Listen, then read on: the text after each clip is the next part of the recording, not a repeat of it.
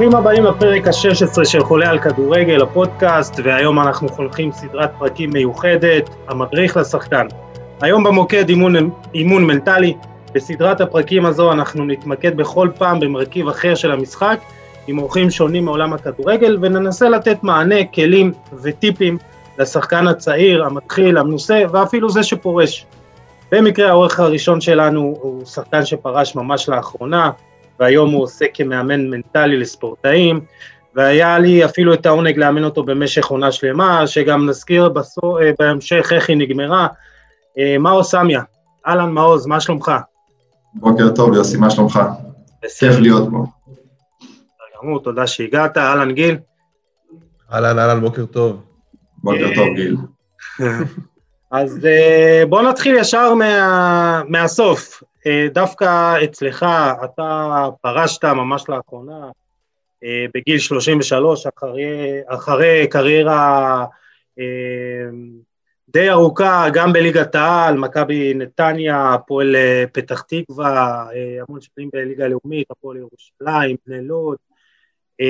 אז ככה, אני רוצה שנתחיל אה, מזה, מהרגע ששחקן מתחיל אה, לחשוב על הפרישה, מתחיל, ה, מתחיל לחשוב על הרגע הזה שהוא פשוט תולה את הנעליים, איך זה מרגיש?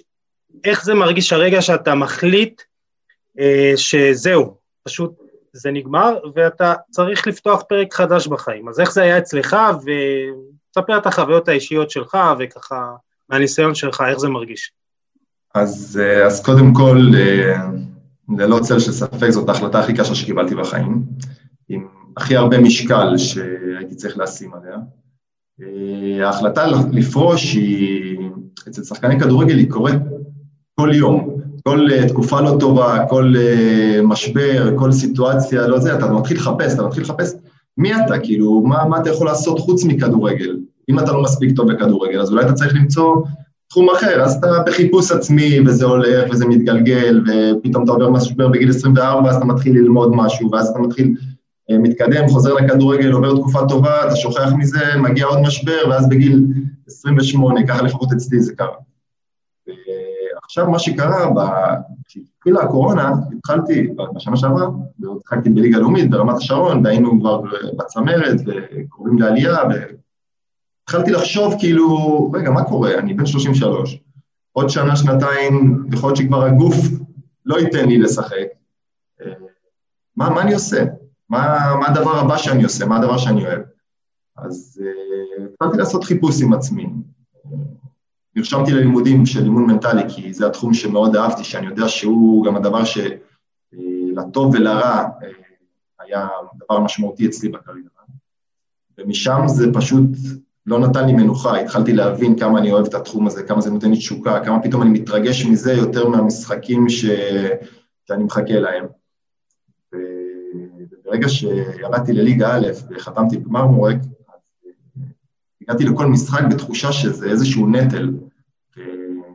לאורך הקריירה שלי, מי שמכיר אותי ומי שפגש אותי במשחקים, יודע שאין אצלי כאילו דבר כזה להגיע למשחק אה, שהוא נטל, זה כאילו הכי רחוק ממני. ואמרתי, קורה, קורה לי משהו, אז התחלתי לעשות עבודה עם עצמי, והבנתי שאני כבר לא במקום הזה, שהחלומות שלי כבר לא נמצאים, נמצאים בכדורגל, שהחלומות שלי הם במקום אחר, לעזור לשחקנים צעירים ובכלל לשחקנים, להכיר את העולם הזה, את העולם המנטלי שכל כך מפחדים ממנו כל הזמן, שכל פעם שמישהו מדבר על זה בחדר הלבשה, אז אה, משתיקים אותו כאילו זה איזשהו מוקצה כזה. זה בא, זה בא מהמקום אולי, זה בא מהמקום אולי שאתה לא קיבלת תמיכה מהסוג הזה כשהיית שחקן? אז אני עד גיל 24-25 לא. בכלל לא ידעתי על הדבר הזה שנקרא אימון מנטלי. חוויתי הצלחה מטורפת מגיל 18 עד 21, שזה היה כאילו במקום שבאתי, שאני אספר עליו בהמשך, במקום שבאתי להגיע פתאום לאיזושהי פסגה, זה היה מטורף. ואז בגיל 21 שחוויתי איזשהו משבר, לא ידעתי איך להתמודד, לא ידעתי מה לעשות, כאילו, חשבתי שזהו, כאילו, הגעתי לפיק וזהו, אני כאילו לא צריך לחזור לכדורגל יותר. אז בגיל, אחרי איזה שנה קשה כזאת בליגה לאומית, מישהו הפגיש אותי עם איזה מאמן, מאמן מנטלית בגיל 23, אני חושב, והיא ממש שינתה לי את התפיסה, התחלתי להכיר את העולם הפסיכולוגי, את המחשבות, את הרגשות שלי, התחלתי להבין מה, מה אני יכול ומה אני לא יכול, מה אני צריך לשפר. וזה נתן לי כלים כל כך טובים, שאני אומר, אם הייתי מכיר אותם בתקופה ההיא, שהייתי כבר בפיק הזה, נכון שהייתי מגיע למקומות רחוקים יותר, אבל אני לא בוכה על זה, כי בזכות האימון המנטלי שחוויתי בגיל 23-24, הצלחתי למשוך קריירה ארוכה של עוד אה, עשר שנים, שאני מרוויח מהם כסף, ומתפרנס בכבוד, ועושה את מה שאני אוהב לעשות. סוג של הציל לי את החיים או את הקריירה, אני לא יודע, זה נותן לי, נותן לי הרבה אמונה בעצמי. כן, אז אני, אני חושב שזה אה, מביא אותנו ישר לנושא הראשון שככה נדבר עליו, אה, על חרדות, על אה, מצבי רוח משתנים, דיכאון ברמות שונות, והיום אפשר להגיד שזה כבר לא, לא מילה גסה, לא מילה גסה להודות שאתה חרד, שיש לך התקפים, שאתה מרגיש פתאום מצורק, וזה מתקשר לי לאיזה כתבה שקראתי לפני איזה כמה חודשים Athletic, אה, על אה, ג'ו בריין, מגן פולאם, אז הייתה בצ'מפיונשיפ, והוא פשוט מספר שכבר אה, הייתה לו איזו תקופה שהוא פשוט לא הרגיש טוב באיזו תקופה מסוימת, ופתאום הוא הפנו אותו לפסיכולוג, ואז הוא מספר שהוא פשוט היו ימים שהוא לא רצה לצאת מהמיטה, הוא פשוט אמר, למה לי לשחק כדורגל? והוא נזכר באיזו סיטואציה שהוא ישב אצל הספר, הכי לא קשור, ופתאום הוא חווה התקף חרדה, הם דיברו שם בספרדית בכלל, ו- ואז הוא חשב, טוב, אולי הם צוחקים עליי, אולי הם מדברים עליי, והוא פשוט נכנס לאיזה התקף חרדה, הוא הזיע, ופשוט עד שהוא הבין שהוא צריך לדבר ושהוא צריך ככה אה, אה, לשתף אנשים אחרים, אף אחד לא ידע שזה קורה. וזה ברוך השם עבר, והם... אה, הוא הבקיע אפילו שער אה, בפלייאוף שם, הם עכשיו בפרמייר ליג, ואז אתה אומר, זה תקף לכל בן אדם, בכל ליגה, בכל רמה. אה, אז ככה, מה, מה יש לך להגיד על הנושא הזה? אני קודם כל יכול להגיד לך שזה באמת דבר שקורה אצל, אצל כל שחקני הכדורגל, בכלל, כל, כל מי שעומד על במה כלשהי וחשוף לאנשים וחשוף לביקורת וחשוף לציפיות מאנשים אחרים, אז הוא מתמודד עם איזה סוג של אה, לחץ. הלחץ הוא דבר טוב, זה סוג של משהו שגורם לך להתרגש ממה שאתה עושה וזה דוחף אותך למקומות טובים. אבל ברגע שזה הופך לחרדה והפחד הדמיוני הזה מגיע, אז זה כבר לא טוב, זה, זה משתק אותך. זה, זה גורם לך כאילו לחשוב שאם אתה יוצא לדשא למשחק עכשיו, אז זהו, אתה כאילו, אתה, אתה, אתה, אתה, אתה יכול להגיע לבית חולים אחרי הדבר הזה.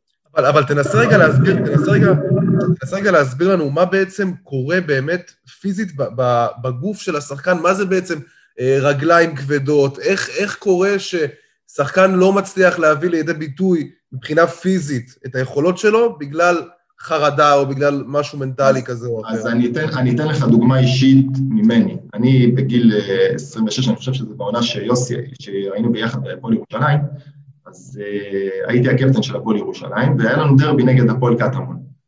ובדרבי הראשון הם ניצחו אותנו דקה 90, ואני בתור שחקן כאילו מוביל בקבוצה, קפטן וזה, היה כאילו סביב המשחק הזה כל כך הרבה רעש, ועזוב, זה לא משנה באיזה ליגה אתה משחק, לא...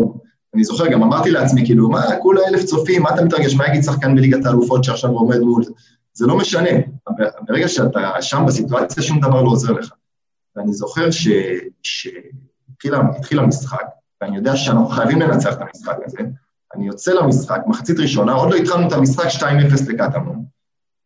דקה שלושים, אני מנסה להגיב לפעולות פשוטות, כאילו כמו לרוץ אה, בצורה נכונה, או לתת פס אה, פשוט, והגוף שלך לא נותן לך, הוא, חוסם אותך, הפחד הזה ממה יהיה אחרי המשחק, ממה יגידו, ממה זה, ממה ההשלכות, גורם לך לא לעשות פעולות פשוטות. אני זוכר שירדתי למחצית, אני מרגיש כמו משותק, כאילו אני לא רוצה, רק, רק לא לצאת מחצית, אני בא למחצית. וזה קרה לך, וזה קרה לך בשלב מתקדם של הקריירה, זאת אומרת, לא כן, בתור. כן, מתקדם יחסית, כן. וזה לא משהו שזה, גם קורטה, השוער של ריאל מדריד דיבר קרה לו לא מזמן, ניסו להשתיק את זה, מיליון דוגמאות, גם רונלדו הברזילאי בגמר ב... 98. כן, זה, זה משהו שפוגש אותך ואתה לא יכול, אתה לא, אתה לא מצליח להגיב לסיטואציה. זוכר שבאתי למאמן ואמרתי לו, תשמע, אני תסחפות, אני לא, הוא לא הבין, הוא אמר לי, מה, קיבלת מכה בראש, קרה משהו? הוא לא בכלל ניסה להבין את המקום הפסיכולוגי שהגעתי אליו. אז איך... לא יצאתי למחצית השנייה, לא יכלתי, אמרתי לפיזיותרפיסט, תשמע, אני לא מרגיש טוב, יש לי סחרחורת. והוא ניסו לשכנע אותי וניסו לגרום, ולא הצלחתי, ופשוט לא יצאתי למחצית השנייה. ואני זוכר שיום אחרי התחלתי להבין, בוא'נה, לא, לא קיבלתי מכה, שתיתי טוב, אכלתי טוב לפני המשחק, התכוננתי טוב, מה שקרה לי, פשוט חטפתי סוג של אה, התקף חרדה במשחק. אז התחלתי שוב לחקור את הנושא הזה ולחקור וללמוד וללמוד, והבנתי איך להתמודד עם זה. אז איך באמת אתה מתמודד עם, אה, עם, עם דברים כאלה, עם התקפים? אז היום, היום שאני במקום אחר, בצד של המאמן, אז כשמגיעים אליי שחקנים שבאמת מרגישים את הפחד הזה, אז יש כל מיני כלים לעזור להם להתמודד עם הסיטואציה. אחד הכלים המוכרים והפשוטים זה נקרא פתק מטרות. זה סוג של אה, משהו שאתה מכין לפני המשחק, בשביל שיוריד ממך את הלחץ מהמשחק. הרי מה אתה צריך לעשות במשחק? כל שחקן יש לו את התפקיד שלו ויש לו את הדברים שהוא צריך לעשות. לצורך העניין בלם, יש לו א', ב', ג' שהוא צריך לעשות, כמה דברים חשובים שהוא צריך לעשות, כמה זמן כבר אתה נוגע בכדור במשחק, לא יודע, לצורך העניין. אני לא, אתה, אתה מומחה בסטטיסטיקות. כמה זמן כבר שחקן נוגע במשחק, לא יודע, אולי שש דקות, שבע דקות. כמה? שתי דקות בממוצע. בלם, בלם אולי דקה אפילו. אז לא משנה, אז, אז אתה מבין, כאילו, אם אתה יורד לפשט את זה, אתה מצליח להבין שמה שאתה צריך לעשות הוא יותר פשוט ממה שאתה חושב. כי אנחנו בתור שחקנים, חושבים שאנחנו מרכז העולם. איך סיפרת לי קודם, ההוא הלך לספר, ישב שם, כולם מדברים עליו. צריך להגיע, אתה לא מרכז העולם. גם אם אתה תנצח את המשחק הזה, וגם אם אתה תהיה מושלם במשחק הזה, זה לא אומר שמחר אתה כבר uh, באיזושהי פסגה. וגם, אוקיי, גם הגעת לאיזושהי פסגה, אתה לא יכול להישאר שם. הפסגה היא לא אינסופית. אתה נשאר שם יום אחד, אוקיי, אתה, מחר אתה כבר צריך לעבוד על משהו חדש. זה לא נגמר. אותו דבר עם כישלון. אותו דבר ששחקן חווה כישלון. אם אתה מבין שהוא לא אינסופי, שהוא לא איזה מראה שחורה שאתה נכנס אליה ולא יכול לצאת, אז אתה מצליח להתמודד. אתה אומר, אוקיי, הפסדתי היום, ומחר אני קם בבוקר, עובד כמו חמור, עובד כמו משוגע, ומתחיל אה, שוב תהליך. זהו, זה מעניין אותי, מעניין אותי נגיד לשמוע, אני נגיד שחקתי כדורגל בתור ילד, בתור נער, אה, אני זוכר ממש כאילו שאחרי משחקים, דוגמה שהייתי פחות טוב, או אתה יודע, שלא הלך, אז אתה אוטומטית חושב, אתה חושב שאתה לא טוב. זאת אומרת, יש כמה ימים, יש כמה ימים שאתה חושב שאתה באמת שחקן לא טוב, ולהפך, במקרה שאתה, במקרה שאתה פתאום אה, מצליח, אתה משחק טוב, והקבוצה מנצחת, אז אתה על גג העולם, כאילו, זה, יש כן. הבדל כל כך גדול בין האופוריה הזאת למראה השחורה הזאת שאתה יכול ליפול בה, ובאמת, באמת להאמין לכמה ימים שאתה... סתם דוגמא, היה לך משחק נגד איזו קבוצה חלשה ואתה לא היית טוב, אתה אומר, בואנה, איך אני אתקדם? כאילו, לא הייתי טוב פה. אני לא שחקן. מדהים. זה באמת מה שקורה, איתן עזריה. זה, שהוא... זה קורה גם ב... זה קורה גם לשחקנים, זאת אומרת, אה, מנוסים, שחקנים שכבר, אה, אתה יודע, מקצוענים, ששנים בתחום. זה קורה לכל אחד, בכל זמן ובכל סיטואציה. אם הוא לא באמת מחוסן מנטלית ולא מצליח לה, לה, לתת לעצמו איזשהו ערך שהוא לא תלוי בתוצאות, אז הוא לא יכול להתמודד בדברים האלו. אם אתה, מנטר, אם אתה מגיע למצב שאתה לא תלוי בתוצאות, יש לך ערך עצמי גבוה. אבל אם אתה נותן לתוצאה לנהל אותך, אתה כבר במקום ש... כמו התחלתי להגיד, איתן עזריה מגדיר את זה, מנצח הירו, מפסיד זירו. זה אומר שאם עכשיו הפסדת במשחק, וגם לא הכל תלוי בך, יכול להיות שהיית מצוין, אבל הפסדת במשחק לצורך העניין, ואתה לא במנטליות טובה ואתה לא בחשיבה חיובית, אתה חוזר הביתה ואתה מסתגר בחדר, למרות שלא לך שליטה על הסיטואציה. ואז אתה הולך, אז שבוע, אתה מגיע לאימון למחרת ביום ראשון, ואתה מתחבא, רק שלא בווידאו יסמנו אותי ויגידו שעשיתי איזה טעות, ואתה מגיע לחדר הלבשה מפוחד כי... זהו, זה, זה נורא, זה נורא כזה, זה יכול להתפתח לכדור שלג כזה, שאתה מגיע אחרי זה, אתה מגיע לאימון לא בכיף הרי, לא כמו אחרי, לא כמו אחרי איזה משחק טוב, או ניצחון, או איזה גול, אתה מגיע אחרי הפסד, אחרי שהיית פחות טוב, חלילה אולי הפסידו בגללך. זה דברים שכאילו, איך עושים את הקאט קליר הזה באמת וממשיכים הלאה, כאילו.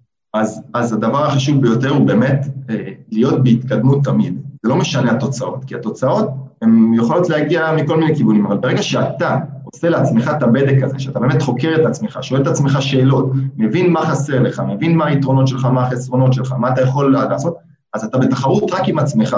יום-יום אתה בתחרות רק עם עצמך. אתה כל יום מנסה להשתפר אחוז אחד. כך כל יום תשתפר אחוז אחד, עוד שלושה חודשים, ארבעה חודשים, אתה תהיה, תהיה כבר במקום אחר לגמרי. אז ברגע שאתה עושה תהליך, עושה איזו עבודה כלשהי עם עצמך, לא רק ככה כמו סוס הולך לכל משחק ואומר, אני אעשה את המקסימום שלי, מה שיהיה אחר כך, אלוהים גדול. אתה מבין שאתה יכול לשפר את עצמך, אתה יכול לגרום לעצמך להיות יותר טוב. האחוז הקטן הזה שאתה משתפר כל יום, הוא לא תלוי בתוצאה, הוא לא תלוי במשחק, הוא לא תלוי בניצחון או בהפסד.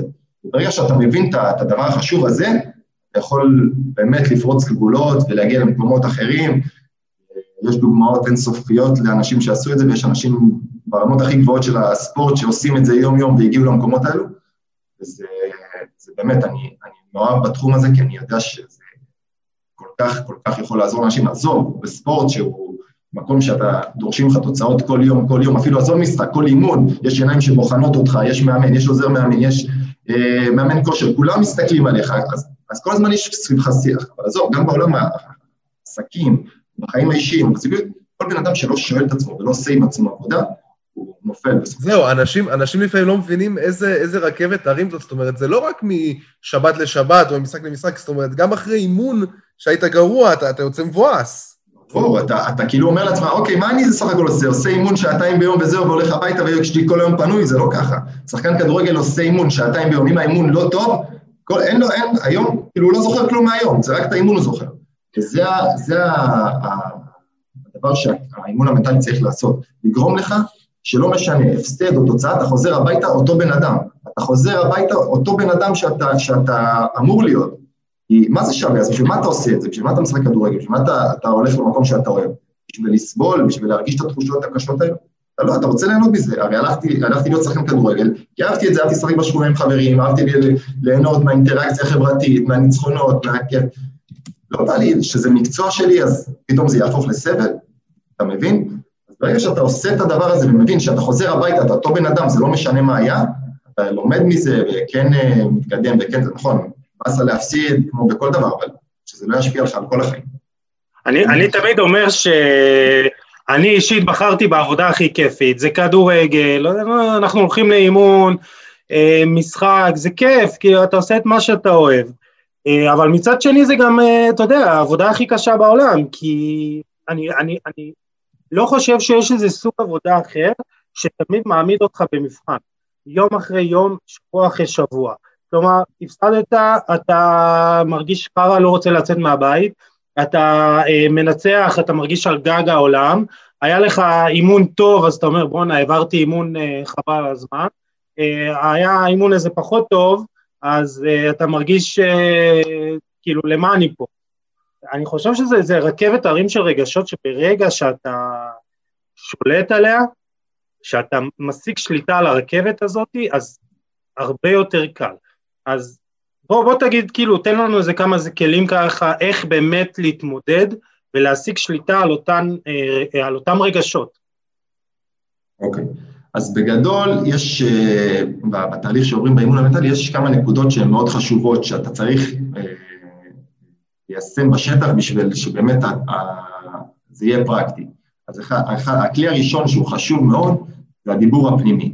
זה מה שאתה אומר לעצמך. ברגע שאתה מתחיל להגיד לעצמך אחרי הפסד, איזה שחקן, כמו שמקודם גיל אמר, איזה גרוע אני, מה, אם לא ניצחתי קבוצה בליגה ב', אז איך אני יכול אה, לחשוב בכלל לחלום בגדול? אז מה שאתה אומר לעצמך, זה כבר אוטומטי, זה מה שיוצא כלפי חוץ. אתה משדר לעצמך שזה מי שאתה וככה וככה, וככה גם הערך העצמי שלך יורד. הדבר השני הוא הצבת מטרות. לצורך העניין, אם עכשיו אתה שחקן כדורגל, אה, לא יודע, שנמצא בליגה לאומית, ואתה מציב לעצמך מחר, מחרתיים לשחק בברצלונה, אוקיי, זה יפה, זה, זה חלום טוב, וזה יכול להיות שגם שזה, שזה יגיע מתישהו. אתה צריך לייצר לעצמך גם מטרות קרובות. לצורך העניין, עכשיו אני שחקן בליגה לאומית, אני משחק, אה, לא יודע, כל העונה אני משחק, אבל אני חלוץ, ואני הפקדתי עד עכשיו אה, בעונה הקודמת שתי שערים. אני רוצה בעונה הבאה להפקיע שמונה שערים בליגה לאומית. כשההתקדמות היא תהיה סבלנית, כי מה, מה יש לנו בראש? אנחנו חושבים שקריירה של כדורגלן היא קצרה וזהו, וזה נכון, היא קצרה, זה לא עכשיו קריירה שיכולה להיות כל החיים ואין מה לעשות, אף שחקן לא שיחק כל החיים. אתה צריך להציב לעצמך מטרות שהן ריאליות, ריאליות וגם אפשריות. אם אתה שם לעצמך מטרות גבוהות מדי, אתה, אתה, כל, כל הפסד כזה שקורה לך עם קבוצה שפחות טובה ממך או לזה, מוריד אותך למטה, אתה לא מתרחק בטירוף, אתה לא, כאילו, לא, לא חושב שאתה יכול להגיע לשם אפילו. ואז אתה כבר אין לך חשק ואתה אה, בלי אנרגיות, כי מה שבונה אותנו זה אנרגיות, אם יש לנו את הדרייב הזה, יאללה, עוד קצת אני מגיע למטרה מסוימת, ואז אני יכול להגדיר לעצמי מטרה יותר רחוקה, אז יש לי עניין, יש לי למה לעבור כל אימון, יש לי למה לעבור כל, לכל משחק. יש לך את התשוקה הזאת. יש לנו את הדיבור הפנימי, יש לנו את המטרות שאנחנו צריכים, יש לנו תנאים וסביבה. אנחנו צריכים ליצור לעצמנו סביבה של, של הצלחה. מה זה אומר סביבה של הצלחה? לצורך העניין, אני שחקן כדורגל, הדבר שאני יודע הכי טוב בעולם זה לשחק כדורגל, אוקיי? אני לא מאמן כושר, אני לא תזונאי, אני לא מאמן מנטלי, אני לא אה, מאמן טקטי, אני צריך ליצור לעצמי את הסביבה הזאת. אני יודע שאני צריך לשפר באלמנט של הכושר, במסה, בגוף, אני הולך למאמן כושר, לוקח, עושה תוכנית, לא בונה לעצמי תוכנית, לא עושה לעצמי משהו שאני חושב. ככה, תשתמש במומחים, ברגע שיש לך מומחים, אתה כבר נהיה אתה מומחה בעצמך בתחום שלך. אתה צריך ליצור לעצמך מומחים מסביבך, שיעזרו לך להגיע למקום שאתה רוצה להיות. אז התנאים והסביבה זה, זה גם דבר מאוד חשוב, ומעל הכל כמובן החוסן המנטלי. כדורגל וכל תחום אחר בחיים, יש הפתעות, יש דברים לא צפויים, יש פציעות, יש דברים, יש... אתה עוברת איזשהו סוג של קושי, לא יודע, עיכובים, משכורות, כל מיני דברים ש... שלא נעימים לצורך העניין בכדורגל, אז אתה צריך שיהיה לך את החוסן הזה, שאתה תבין שיהיו הפתעות ויהיו בעיות, ואני יודע להתמודד איתן. להתמודד, אני אתמודד, ואני אצליח כמו שהצלחתי עד עכשיו, כמו שהגעתי למקום שהגעתי, אני גם אצליח לעבור את זה. וזה משהו שהוא מאוד חשוב, זה, אלו הדברים שיבנו אותך, יבנו אותך באמת את האמונה בעצמך. טוב, אני חושב שאנחנו באמת, אה, קודם כל צריכים להבין שהגורם האנושי הוא, הוא לא פחות חשוב מהגורם הפיזי או הטכני, או באמת, אה, כאילו, של להתייחס למרכיב הזה בצורה ובכבוד הראוי, כי בסופו של דבר אתה יכול לראות את רונלדו כמפקיע וסופרסטאר עולמי, אבל בסופו של דבר הוא גם בן אדם. יש לו גם נפש ויש לו גם רגשות, ולפעמים אנחנו, אה, אתה יודע, אה, רואים שחקן שמחמיץ מול שער ריק, אנחנו לא יודעים מה הוא סוחב איתו, אתה יודע, יום לפני, או שהוא ישן טוב אה, או לא טוב בלילה, רב עם האישה, או לא יודע מה, או יש לו בעיות בחיים, או שהוא מרגיש פחדים, חרדות, אז קודם כל אנחנו צריכים להבין את הגורם האנושי שהוא לא פחות חשוב ומכריע, וזה מתקשר לי באמת לאיזה, ליוליאן נגלסמן, המאמן של ארבי לייפסיק, שאני מאוד, אני מאוד אוהב אותו, שהוא אומר שבסופו של דבר מאמן זה 30 אחוז טקטיקה ו-70 אחוז מיומנויות חברתיות. כלומר, אתה יכול להיות הטקטיקן הכי טוב בעולם, אבל אתה, במילים פשוטות, לא תהיה בן אדם, אתה לא תצליח. ואתה יכול להיות טקטיקן כזה ככה ככה, אבל אתה יודע, עם מיומנויות חברתיות גבוהות מאוד, אתה תהיה מאמן מצליח. וזה אני חושב הבסיס של באמת אה, הבנה בספורט בכלל ובכדורגל בפרט. אה, כן, אני חושב שכל אה, בן אדם שהוא מנהל איזה סוג של ארגון, סוג של קבוצה, סוג של משהו, חייב שיהיה לו את האלמנט האנושי שהוא יכול להיכנס פנימה ולהכיר את האנשים. כי כל בן אדם, כמו שאתה אומר, יש לו את הדברים שלו, את הצרות שלו, את העניינים שלו, את המשברים שלו, ואם אתה לא תיתן לו את המענה לדברים האלו, אז זה, זה לא, המקצועי לא יבוא לידי ביטוי כמו שצריך. אנחנו צריכים לנקות את כל הדברים מסביב בשביל שהמקצועי יהיה ברמה הגבוהה שיש. ואני חושב שהיום אין מועדון באירופה שלא לא הבין את זה, זה משהו שהוא ממש אה, נכנס פנימה חזק. וגם בישראל נהיה, המודעות גדלה, כי באמת אנשים, כמו שאתה אומר, התחילו לחשוף ולדבר על הדברים האלו ולהבין שזה לא איזה משהו כזה נורא. אני זוכר שהייתי ילד, עליתי לאיזה משחק בבוגרים, בליגה ב', נכנסתי לשירותים, ואחד השחקנים שם, הוותיקים, אמר לי, הלו ילד, לך לך, כנס, תחרבן, שלא תחרבן לנו את המשחק. ואני אומר, כאילו, מה, מה המחשבה כאילו בלהגיד דבר כזה לשחקן צעיר? כאילו, מה עומד מאחורי, מאחורי הדבר הזה? הרי אם זה לא מלחיץ, אם הילד לא היה לחוץ לפני המשחק, לפני המשחק ברגע הזה, אז עכשיו על, על כמה וכמה הוא לחוץ, שמישהו זיהה בכלל שהוא לחוץ. אתה מבין? ברגע שאתה אומר, אוקיי, אני לחוץ, זה בסדר להיות לחוץ, אני, זה בסדר להתרגש, זה בסדר להבין שיש לי את האלמנט האנושי ושיש לי את החיים שלי. אבל כשאני מגיע למשחק ואני צריך לבטא את המקצועיות שלי, אני צריך להשאיר, לעשות הפרדה בין הדברים האלו, ולהגיע למשחק ב-100% אנרגיה, בשביל להביא את התוצאות. כי אחרי הכל, המשחק הזה שהוא נקרא כדורגל וספורט, הוא תחרותי, הוא משהו שצריך לספק תוצאות. מעניין אותי לשמוע, מעוז, אה, באמת, כל החזרה הזאת, עכשיו בואו נדבר רגע על החזרה של עומר אצילי לארץ, לבוא למכבי חיפה, אחרי כל הסיפור הזה שהיה לו. עכשיו, אתה רואה את המשחק שלו, אתה רואה שהוא נורא לחוץ. אתה רואה שהוא נורא, לא יודע אם יצא לך לראות את זה, אבל אה, פאולים אה, מאוד לא, לא מחויבים כאלה, אה, מנסה להיכנס למשחק בכוח. אה, אתה, רואה ש, אתה רואה שמשהו יושב עליו, מה, מה אתה כמישהו שמסתכל על זה מהצד ובאמת מומחה בפן המנטלי, היית ממליץ לשחקן שהוא נמצא בסיטואציה שהיא לא מוכרת לו, סיטואציה ש... שבעצם באמת רואים שהיא מקשה עליו להביא את היכולות שלו לידי ביטוי. איך אתה רואה את זה? כי אני רואה שם רק פן מנטלי, כאילו. אז ללא ספק יש שם את הפן המנטלי, אבל אני מהצד קשה לי לראות את זה, עד שאני לא מכיר באמת את הסיפור של הבן אדם, אני לא יודע באמת מה עומד מאחורי הרגשות שלו, מה באמת מפריע לו, מה באמת חוסם אותו, כי הרי יש משהו שחוסם אותו בסיטואציה, זה לא אומר אצילה שאנחנו מכירים. והוא עבר, עבר משבר מאוד גדול, הד תקשורתי מאוד גדול, שגורם לו להרגיש כל הזמן במרכז העניינים, למרות שכאילו זה לא באמת ככה, כאילו אתה לא באמת היום אה, גיל או יוסי הולך הביתה מחר מחרתיים ואומר, וואי, עומר אצילי, אני לא יכול לישון בלילה בגלל שהוא ככה, כואב לי עליו, זה לא באמת, אנחנו לא באמת מעניין אותנו אנשים אחרים, אנחנו תמיד שמים את עצמנו, כאילו, איך אנחנו היינו מתנהלים במקומו, ואיך היינו רוצים להתנהל במקומו.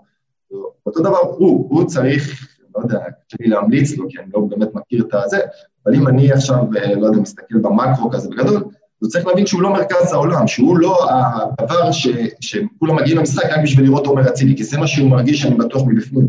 כי כל הסיפור וכל הזה, והוא הכוכב, וצריכים, הביאו אותו בשביל שיעשה איזשהו שינוי. והוא צריך להבין שזה תהליך, הוא חוזר אחורה בשביל לעשות איזשהו תהליך, וזה, וגם אם לא מחר מחרתיים מספק את, את, מה, את, את, את מה שהוא יודע לעשות, אז זה יקרה עוד שנה, עוד חצי שנה. אני לא יודע, יש לו... זהו, אתה, אתה חושב אבל שה... הרעשי רקע האלה, שבאמת במקרה שלו הם אה, מאוד מאוד גדולים, אה, סביב כל העניין המוסרי, זה מעבר למקצועי אפילו. אני חושב שזה דברים שהם בסופו של דבר, כמה שהבן אדם ירצה להתנתק, זה, זה בא איתו למגרש באיזשהו אופן?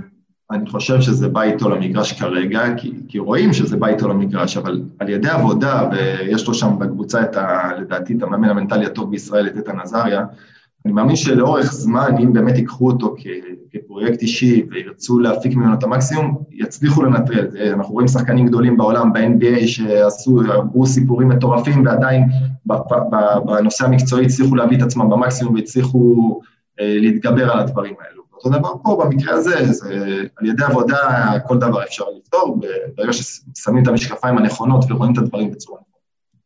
כן, דיברנו על הרבה פחדים וחרדות, אה, אה, הפסדים, ניצחונות. אה, עוד התמודדות מאוד מאוד מאתגרת של שחקן זה עם פציעות. ויש פציעות קשות יותר וקשות פחות, אבל בסופו של דבר זה, זה גם איזשהו אתגר ששחקן בשלב כזה הוא מאוחר בקריירה יעבור, יצטרך לעבור, אז איך באמת מתמודדים עם פציעות? כי, כי יש לזה תהליך, יש את המרכיב הפיזי שאתה צריך להתאושש, ויש את המרכיב המנטלי שאתה אומר, אה, טוב, עכשיו הייתי בהרכב, ועכשיו מישהו אחר מחליף אותי, אז אני חייב לחזור מהר. אתה יודע, הפציעות של נגיד אה, קשות, של רצועות, אז תמיד יש את הפחד הזה של, טוב, עכשיו אני, אולי אני לא אכנס לטאקל, ואז אני, אתה יודע, יש את הפחד הזה שאתה לוקח איזה צעד אחד, שניים, שככה, טוב, אולי אני לא אכנס לטאקל, אז איך באמת מתמודדים בצורה בריאה ונכונה עם פציעות? אה, תראה, אה, שחקן כדורגל, במחשבה שלו, פציעה תמיד בא בזמן הכי גרוע שיש, מבחינתך. לא משנה מה, מה קרה, תמיד זה בזמן הכי גרוע שיש. למה? כי ברגע שאתה פצוע, אתה, אתה לא חלק, אתה לא מרגיש שאתה יכול לתרום באמת, אתה מרגיש שאתה לא חלק מהקבוצה, והדבר הכי גרוע לשחקן כדורגל, אתה מרגיש שהוא לא חלק מקבוצה. כי זה הכוח שלך, בתור שחקן אתה חלק מקבוצה, אתה רוצה למשוך את הקבוצה למעלה, אז אתה חלק מזה, אתה תורם משהו. ברגע שאתה, שאתה פצוע, אתה לא תורם. התחושה שההנהלה נותנת לך והמאמנים נותנים לך וזה, גורמת לך להרגיש לא חלק. ופה בא לידי ביטוי גם, שוב, הנושא המנטלי, שאתה, כאילו, אם אתה תיקח את עצמך ותבין, אוקיי, נפצעתי, יש לי שתי אופציות, או לקחת את זה למקום רע ולהגיד לעצמי, אה, איזה באסה שזה קרה לי, ולמה זה קרה לי, ומה עשיתי לא נכון, ומה פה ומה שם, אז אתה, הפציעה תימשך וייקח הרבה זמן שאתה תצא ממנה. אבל אם אתה תיקח את זה למקום טוב של למידה, של להתבונן קצת מבחוץ, לראות את הדברים קצת מבחוץ, להסתכל על הדברים, להבין ש... שאין מה לעשות, כרגע אתה פצוע ואתה לא חלק ממוצע, אבל תחזור ואתה תחזור חזק יותר ותעבוד בינתיים בתקופה הזאת על הדברים ש... שאתה באמת צריך, אולי זה דבר טוב הפציעה, אולי הגיע בזמן הכי טוב, אתה מבין? אתה צריך להסתכל על הדברים בצורה הזאת. אני יכול להגיד לך באופן אישי, שאם לא הייתי מודע לאימון המנטלי, בגיל 28 הייתי מסיים את הקריירה. אני קראתי את גיד אכילס בגיל 28, שזו פציעה שאני לא יודע אם יש עוד שחקן שחזר ממנה בתקופה, באיזשהו אופן לשחק כדורגל. קראתי ואמרו לי, הלכתי לרופא, למנתח, ואמר לי, תקשיב, כאילו, לא יודע, אני יודע שאתה שחקן כדורגל, אבל אני לא יודע אם אתה תוכל לחזור מזה, כי זה משהו שזה, תקווה שאתה יכול ללכת כמו שצריך, תוכל לקפוץ. זה היה אוקיי, לפני העונה בהפועל? כן, בדיוק עונה אחת לפני העונה בהפועל. כשחזרתי מהפציעה, חזרתי ישר להפועל ירושלים. ואתה אתה משלים, אתה משלים באותו רגע, זאת אומרת שאתה לא חוזר להיות אותו שחקן שהיית לפני זה? בשלב הראשון, אם, אם לא הייתי משלים עם זה, לא הייתי חוזר. ברגע שהשלמתי עם זה שאני חוזר להיות קצת פחות, אה, אה, הספרינט הראשון יהיה לי קצת יותר קשה, היציאה מהמקור, כל הדברים האלו, אם לא הייתי משלים עם הדברים האלו, לא הייתי חוזר, כי אם, אותו דבר שדיברנו מקודם על הציפיות, אם הייתי אה, שולח חצים לכיוון חלומות רחוקים מאוד, אז לא הייתי חוזר לשחק כדורגל. ברגע שהורדתי את המטרות רק לצעדים קטנים ולעוד שלב ועוד שלב, נהיה לי יותר קל, הבנתי שאני מתגבר על משהו אחד, הופ, התקדמתי עוד צעד, אני יכול לחשוב, לחשוב קדימה, עוד פעם, עוד פעם. ואז ככה הצלחתי להתגבר לאט לאט, ופתאום גם, אה, לשמחתי ולמזלי, הפועל ירושלים היו מוכנים לקבל אותי למרות שהייתי פצוע, ועדיין, גם כשהחתימו אותי, עדיין הייתי פצוע, והמשכתי את התהליך שם, וזה נתן לי עוד יותר ביטחון, ברגע שמישהו גם מקבל אותך שאתה פצוע, אתה אומר לעצמך, וואו, כאילו מעריכים אותי, אז יש לי יותר drive לחזור, וגם חזרתי עדיין עם כאבים ש... ש... לא יודע אם הייתי חושב לחזור בכלל, אבל ברגע שהם נתנו לי את האהבה הזאת, הייתי חייב להחזיר. זה נתן לי, נתן לי drive לחזור. אני חושב שזה מתקשר בדיוק ל... אולי הבעיה של הכדורגל הישראלי, שאנחנו... אתה מדבר על זה באמת כל הפרק כמעט, שאנחנו מסתכלים יותר מדי קדימה, לטווח הארוך, ואנחנו לא מסמנים לעצמנו מטרות אה, קצרות אה, טווח. כלומר, אה, אתה מספר, טוב, אה, אני רוצה ברצלונה, קודם כל בוא נתקדם צעד צעד. אני רוצה לחזור לכושר שהייתי לפני הפציעה, אז לא, צעד צעד, ואני חושב שזה הדבר ה... אה, הכי חשוב פה, אה, שאנחנו צריכים לקחת מהפרק הזה, זה פשוט להסתכל אה, למטרות אה, קצרות טווח, להציב בפנינו, אתה יודע, אה, למשחק הבא, או באמת כאילו לא, לא לבנות בניינים אחרי משחק אחד ולא, אתה יודע, לשטח הכל אחרי... תשמע, חש, חשוב שתהיה מטרה גדולה, חשוב שיהיה איזשהו יעד שאתה חושב שאתה, שאתה חולם להגיע אליו, שזה באמת התשוקה האמיתית שלך. אבל בשביל להגיע ליעד, לא מספיק להגיד, אני רוצה להגיע לשחק במכבי תל אביב. המטרות הקטנות הן מה שיביאו אותך לשם. גם אם, אם לא בסופו של, בסופו של תהליך לא יביאו אותך למקום הזה, אתה תוכל לסמן לעצמך ניצחונות קטנים כל הזמן, וזה העושר, וזה הכיף, וזה החוזק שלך נבנה מהדברים האלו. החיים שלך, אתה יודע, כל הזמן יהיו בעיות, כל הזמן יהיו בעיות, אבל ברגע שאתה מנצח כל פעם ואתה מתקדם לעבר מטרה, אתה מרגיש חי, אתה מרגיש באנרגיה, אתה מרגיש שאתה עושה משהו למען משהו. זה בספורט וזה בכל דבר אחר בחיים, בכל עסק, בכל דבר. ברגע שיש לך איזשהו יעד קטן שאתה אה, מרגיש שאתה קרוב אליו ואתה יכול להגיע אליו, אז פתאום האנרגיה שלך יותר חזקה ויש לך רצון אה, חזק להגיע אליו. אני חושב אבל שעוד מחלה, אני חושב שעוד מחלה גם של הכדורגל הישראלי, אבל בכלל, אה, דיברנו הרבה על התמודדות עם כישלונות, אבל בואו נדבר על התמודדות עם הצלחה. מדהים. עם הצלחה גדולה, עם זה ששחקנים פה בגיל מאוד מאוד צעיר חווים הצלחה שהם לא ציפו לה, אה, ובאמת, זה, כמו שאמרנו מקודם, שאתה מרגיש שאתה גרוע, אתה מרגיש שאתה הכי גרוע בעולם, ושאתה טוב, אתה מרגיש שאתה הכי טוב בעולם. אז איך, איך יורדים לקרקע, כאילו? מדהים. זה, זה הדבר, לדעתי, הכי חשוב שיש, כאילו, יותר חשוב מלהתמודד עם כישלונות, זה להתמודד עם הצלחות. כי אני יכול להגיד לך עליי באופן אישי, שזה הדבר, היה המשבר הכי גדול שלי, שהגעתי לאיזה סוג של הצלחה, שפתאום כבשתי שער בליגה האירופאית, ששנתיים לפני הייתי משחק בליגה עילית דרום נוער במחוז שאף אחד לא מכיר, פתאום אתה משחק במכבי נתניה ודניאל יאמר ולוטר מתאוס ודברים שאתה לא חלמת בכלל, ובאמת שאני אומר לך שלא חלמתי אפילו הדברים, ופתאום אתה מגיע למקום הזה. אני זוכר את אותו יום שאני יוצא בערב, מגיע לאיזשהו מועדון, ואני רוצה כאילו, אני עומד בסלקציה של המועדון, וכאילו פתאום מכניסים אותי, ואז אני אומר לעצמי בראש, אה, בטח הם מכירים אותי, כי שמתי... ומסתבר שבכלל לא, חבר של ההוא הכניס אותנו, וזה, אתה כאילו, אתה מרגיש שאתה, וואו, איזה מדהים אתה, אתה באיזשהו פסגה, וכולם מסתכלים עליך, ואתה מדהים. זה לא ככה, זה לא ככה. ההצלחה והכישלון הם אותו דבר, אתה נמצא בהם יום אחד וזהו, למחרת אתה צריך להתחיל לעבוד, אין מה לעשות, אתה צריך להתחיל לעבוד ולשפר ולהתקדם ולהתקדם, אין סוף, העבודה היא אינסופית. ופה, כאילו ברגע שאתה מבין את הנקודה הזאת, שאתה לא צריך להגיע לאיזושהי נקודה וזהו ונגמרה העבודה, או שאותו דבר אתה לא, אתה לא נופל למטה וזהו ואתה לא יכול להתרומם מזה, אז יש לך תמיד את הרצון הזה להתקדם, כמו שאמרתי קודם, ההתקדמות האישית שלך לא מול אף אחד אחר, היא מה שתביא אותך באמת למקום, למקום השלם שאתה צריך להיות, לא המושלם, כי אין מושלם, אף פעם אתה לא תהיה מושלם. כשאתה תהיה שלם עם עצמך, שאתה יודע שאתה עושה את העבודה האישית בשביל להתקדם, אתה עושה את זה למען מטרה טובה, שהיא החלום שלך בעצם, אז היום שלך נראה מדהים, אתה באנרגיות כל הזמן, זה כיף, זה תשוקה כאילו שאתה רק רוצה עוד ועוד מזה. אתה רוצה ללמוד ולהכיר ולחוות, וזאת המטרה. טוב, ואני רוצה שגם אה, נדבר על אה, מה זה לגדול ילד אה, כילד, כנער, לשחקן כדורגל. בשביל להצליח זה באמת לוקח ממך כל כך הרבה זמן,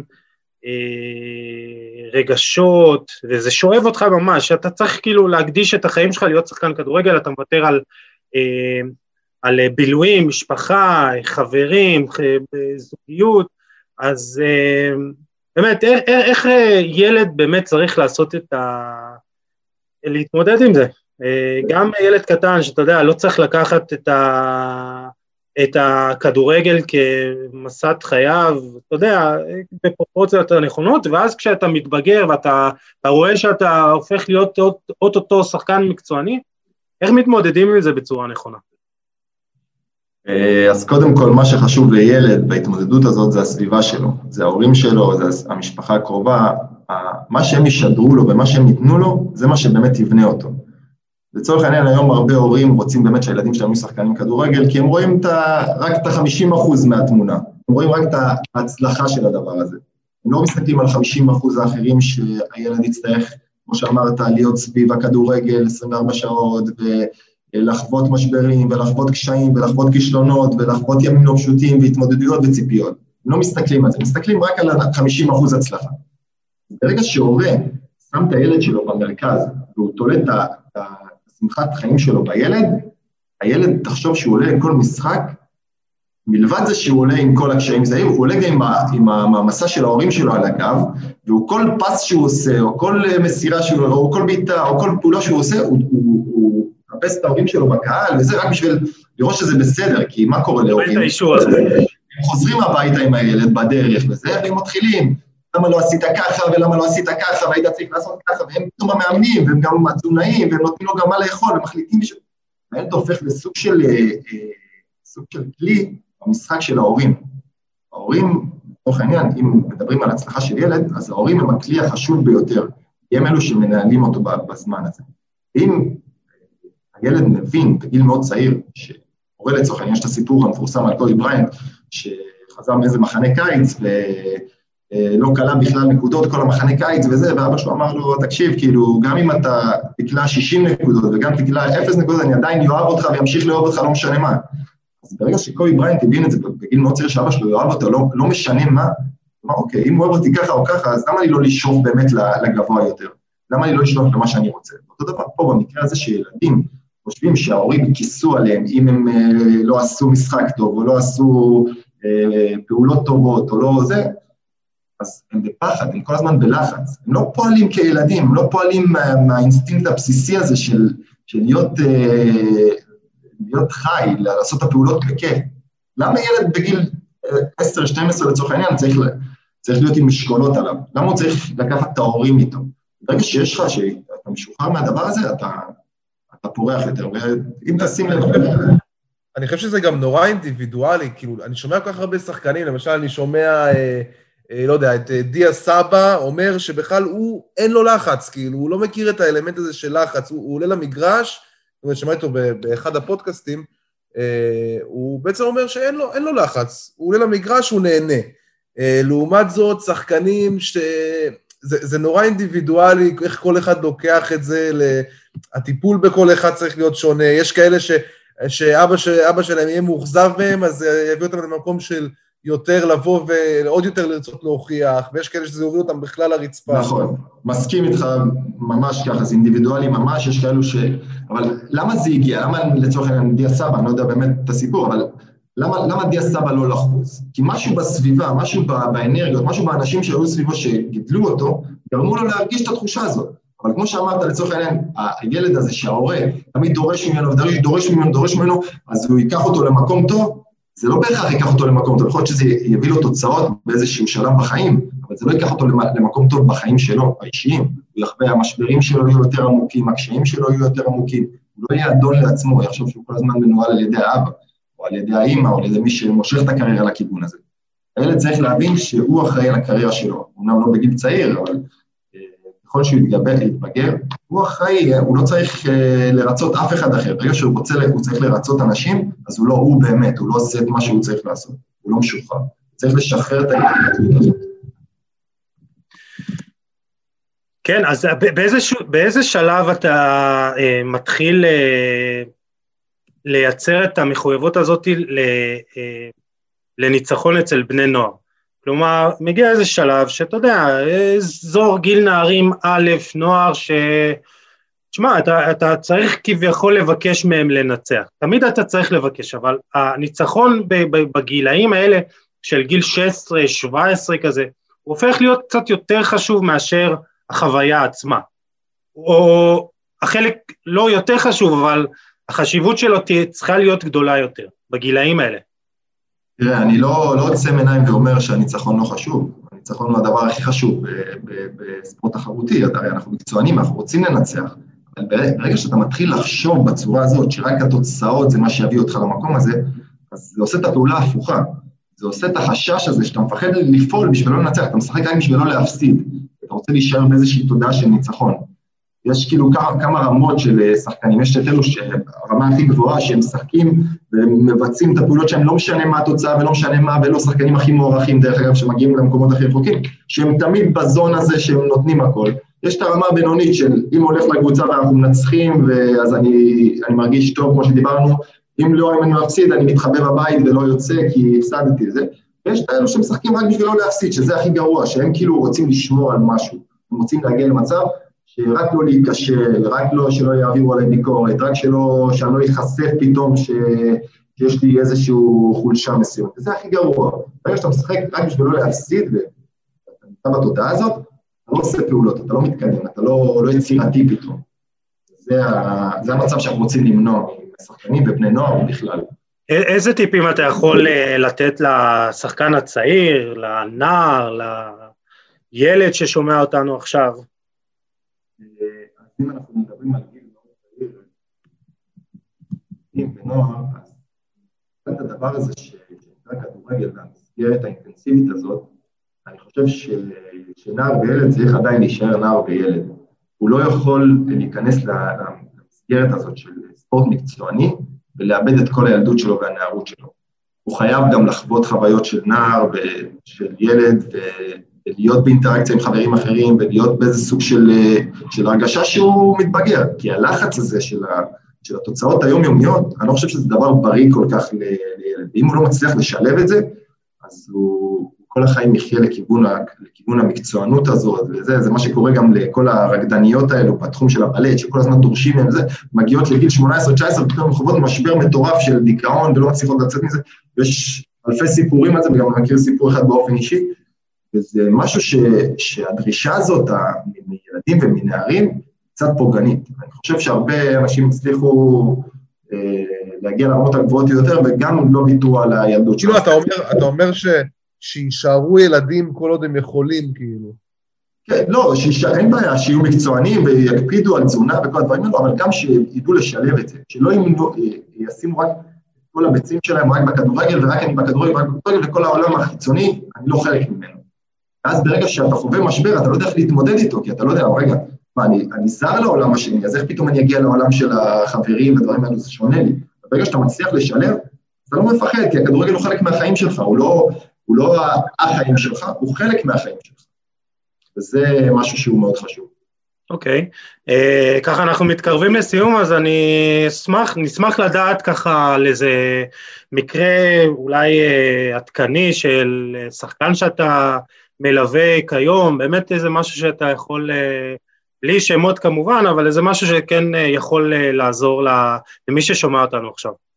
אוקיי, אז יש עכשיו מקרה קלאסי שקרה השבוע, אה, שחקן כדורגל אה, בליגה לאומית, שהוא יחסית צעיר, בן 21 אה, נגיד, שהוא לא שיחק כבר שנה וחצי, לא שיחק במשחק רשמי שנה וחצי, וחווה קשיים, לפעמים כבר הפסיק להאמין בעצמו, לפעמים חשב שהוא לא שחקן מספיק טוב, והקבוצה שלו במצב טוב, היא משחקת, היא מתקדמת, הכל טוב ופה ושם.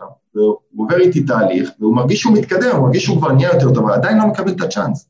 הוא לא מקבל את ההזדמנות, ומשהו קורה, והוא מתחיל לאבד את הסבלנות. ובעבודה שאנחנו עושים, אז סבלנות היא אחד הדברים החשובים, כמו הסיפור שנתת לטל בן חיים בעמוד שלך, שאבא שלו אמר לו, חכה, הכסף, עזוב, עוד קצת, הכסף יגיע בשפע, אבל תעשה עכשיו את המאמץ. אותו דבר במקרה הזה, השחקן הזה רוצה כבר לשחק, כי זה באמת מה שאנחנו רוצים, אנחנו רוצים לשחק. זה שאנחנו, כמו שאמרנו מקודם, אתה לא חלק מהקבוצה, אז אתה לא באמת מרגיש את ההצלחה. אתה רוצה, אתה רוצה שהקבוצה תנצח, הכל טוב ויפה, אתה רוצה להיות חלק. והשבוע, כמו שאמר, סליחה, הוא קיבל, הוא קיבל את ההזדמנות, הוא שיחק בהרכב, הוא, הוא הרגיש, הרגיש כאילו הוא השתחרר מהכלא, הוא הרגיש מדהים, הוא פרץ, הוא, ראיתי את המשחק, הוא היה מדהים. הוא, לא, הוא פתאום התחיל לחזור, האמונה שלו חזרה, הוא התחיל להבין ש, שהסבלנות משתלמת, והוא יכל ברגע אחד לוותר על הכדורגל, להגיד לעצמו, אוקיי, כמו שדיברנו מקודם, מה, אני לא משחק בקבוצה בליגה לאומית, אז למה שאני אגיע באמת לחלום שלי שהוא משחק בקבוצה גדולה בליגת העל? איך אני יכול להגיע? ברגע שהוא הציב לעצמו מטרה, שקודם כל להיכנס לסגל, אחר כך זה אחרי תקופה מסוימת גם להיכנס להרכב, ואחרי שאני משחק בהרכב איקס משחקים, אז אני גם אתחיל לחשוב ולהתחיל גם לכבוש שערים. ואחרי שאני אתחיל לכבוש שערים, אז, אז אני אתחיל לסמן לעצמי מטרה שאולי שנה אחר כך לשחק בליגת העל. אתה מבין? ברגע שהוא שם לעצמו מטרות קטנות, קטנות, קטנות לעבר החלום, אז פתאום הכל אפשרי, הכל ריאלי. זה לא כזה רחוק כמו שהוא רואה שהוא לא בסגל, פתאום הוא רוצה להגיע לשחק בקבוצה גדולה בליגת העל. וזה מקרה שממש עשה טוב, גם לי וגם המתאמן, חושב שזו דוגמה, דוגמה נהדרת לשחקנים שצריכים להבין שהסבלנות משתלמת, ואם אתה מאמין בעצמך באמת, ואם אתה עובר איזשהו תהליך ואתה בודק עם עצמך מה באמת אתה צריך לשפר ומה אתה צריך לחזק יותר, אז אתה תגיע, אתה תגיע לאן שאתה צריך להגיע, אומנם זה יכול להיות שזה תהיה בדרך מפותלת וקשה, אבל בסופו של דבר אתה תגיע אם זה באמת הרצון שלך. טוב, אה, משפט אה, לסיום, איזה טיפ כזה שאתה אומר, איזה... הכלי הכי חזק שלך, שאתה אומר, יאללה, הוא את זה... אני נותן פה יותר מדי טיפים, אנשים לא יראו עליה אחר כך, צריך להשאיר משהו לאימונים. לא, אנחנו נעשה את זה בתשלום. אנחנו נעשה את זה בתשלום. משהו שיכול באמת לשמש את השחקנים, זה מאוד אינדיבידואלי, אבל לצורך העניין כתבתי השבוע איזשהו משהו ששחקנים צריכים להבין שבזמן משחק נגמר האימונים, נגמר הזמן לחשוב, נגמר הזמן uh, לשמוע מהקהל, נגמר הזמן לשמוע מהמאמן, נגמר הזמן. בזמן משחק אתה צריך לפעול, אין זמן. למדת כל השבוע, התאמנת, שיפרת את מה שאתה צריך לשפר, uh, הבנת את הטקטיקה שהמאמן רוצה, הבנת את העמידה, הבנת הכל. בזמן משחק אתה צריך לפעול, לעשות את הפעולות שלך, אתה כבר מיומן בזה, כבר אתה עושה את זה מגיל חמש, שש, שבע, כל אחד ומה שהוא עושה. יש לך את היכולות, אתה צריך להבין שבזמן משחק אתה צריך ליהנות. זאת, זה הזמן שלך באמת ליהנות, זה הזמן שלך לפרוח, כי בשביל זה אתה משחק כדורגל. וברגע שאתה עושה את הדבר הזה, אתה, אתה לא מפחד לעשות פעולות, אתה לא מפחד להיכשל, אתה לא מפחד לטעות, אתה רוצה רק לעשות דברים יצירתיים בשביל שיקחו אותך למקום גבוה יותר. וזה, אם זה טיפ אה, ככה בשלוף, אז זה מה ש, שאני יכול לתת. אז אני אסכם את. אני אסכם את זה, כדורגל עושים באהבה או לא עושים בכלל. כמו כל דבר אחר. כן. אה, גיל, אה, אתה רוצה להגיד משהו לקראת סיום? כן, האמת, האמת שאני חושב שזה פרק, אה, אולי בסדרת פרקים שלנו, אומנם הוא הראשון, אבל אני חושב שהוא אולי הכי חשוב, כי אני מכיר כל כך הרבה שחקנים, ש... זה הרבה מעבר לכישרון, זאת אומרת, כל כך הרבה שחקנים בדרך נושרים ונופלים, ואלה שבאמת, אלה ששרדו את כל התהליך הזה, זה לאו דווקא הכי טובים, זה אלה שבראש הצליחו להתמודד עם הדברים, ו... אני חושב שהחשיבות הזאת של אה, אימון מנטלי היום היא משהו בלתי מבוטל, ו... והלוואי ועוד ועוד מועדונים יעסיקו אנשים כאלה ושחקנים יעזרו באנשים כאלה, בעיקר בגילאים הצעירים, אה, כי זה פשוט, זה פשוט קריטי. ואני אישית למדתי המון דברים והיה באמת מרתק. תודה רבה.